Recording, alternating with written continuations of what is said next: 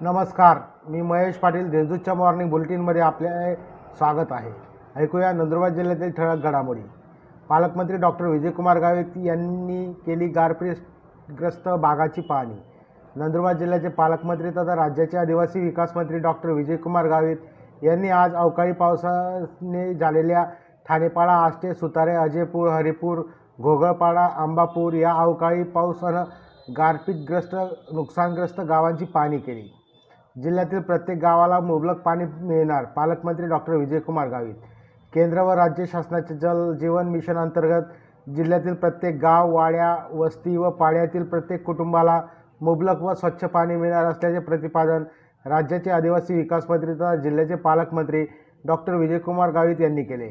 अक्कलकोवा तालुक्यातील विविध विकास कामांच्या भूमिपूजन प्रसंगी ते बोलत होते. घराला आग लावून नुकसान केल्याप्रकरणी एकाविरुद्ध गुन्हा धडगाव तालुक्यातील पाडामुंडा पाटीलपाडा येथे दारूच्या नशेत शिवेगा का करतो असे विचारल्याच्या रागातून घराला आग लावून नुकसान केल्याप्रकरणी एकाविरुद्ध गुन्हा दाखल करण्यात आला आहे. दुचाकी घसरल्याने एकाचा मृत्यू तर एक जण जखमी.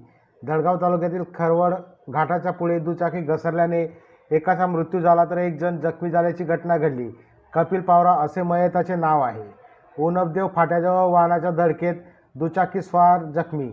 शहादा दडगाव रस्त्यावर उनबदेव फाट्याजवळ वाहनाने धडक दिल्याने दुचाकी स्वार जखमी झाल्याची घटना घडली. या होत्या आजच्या ठळक घडामोडी. अधिक माहिती व देशविदेशातील ताज्या घडामोडींसाठी देशदूत डॉट कॉम या संकेतस्थळाला भेट द्या. तसेच वाचत रहा. दैनिक देशदूत. धन्यवाद.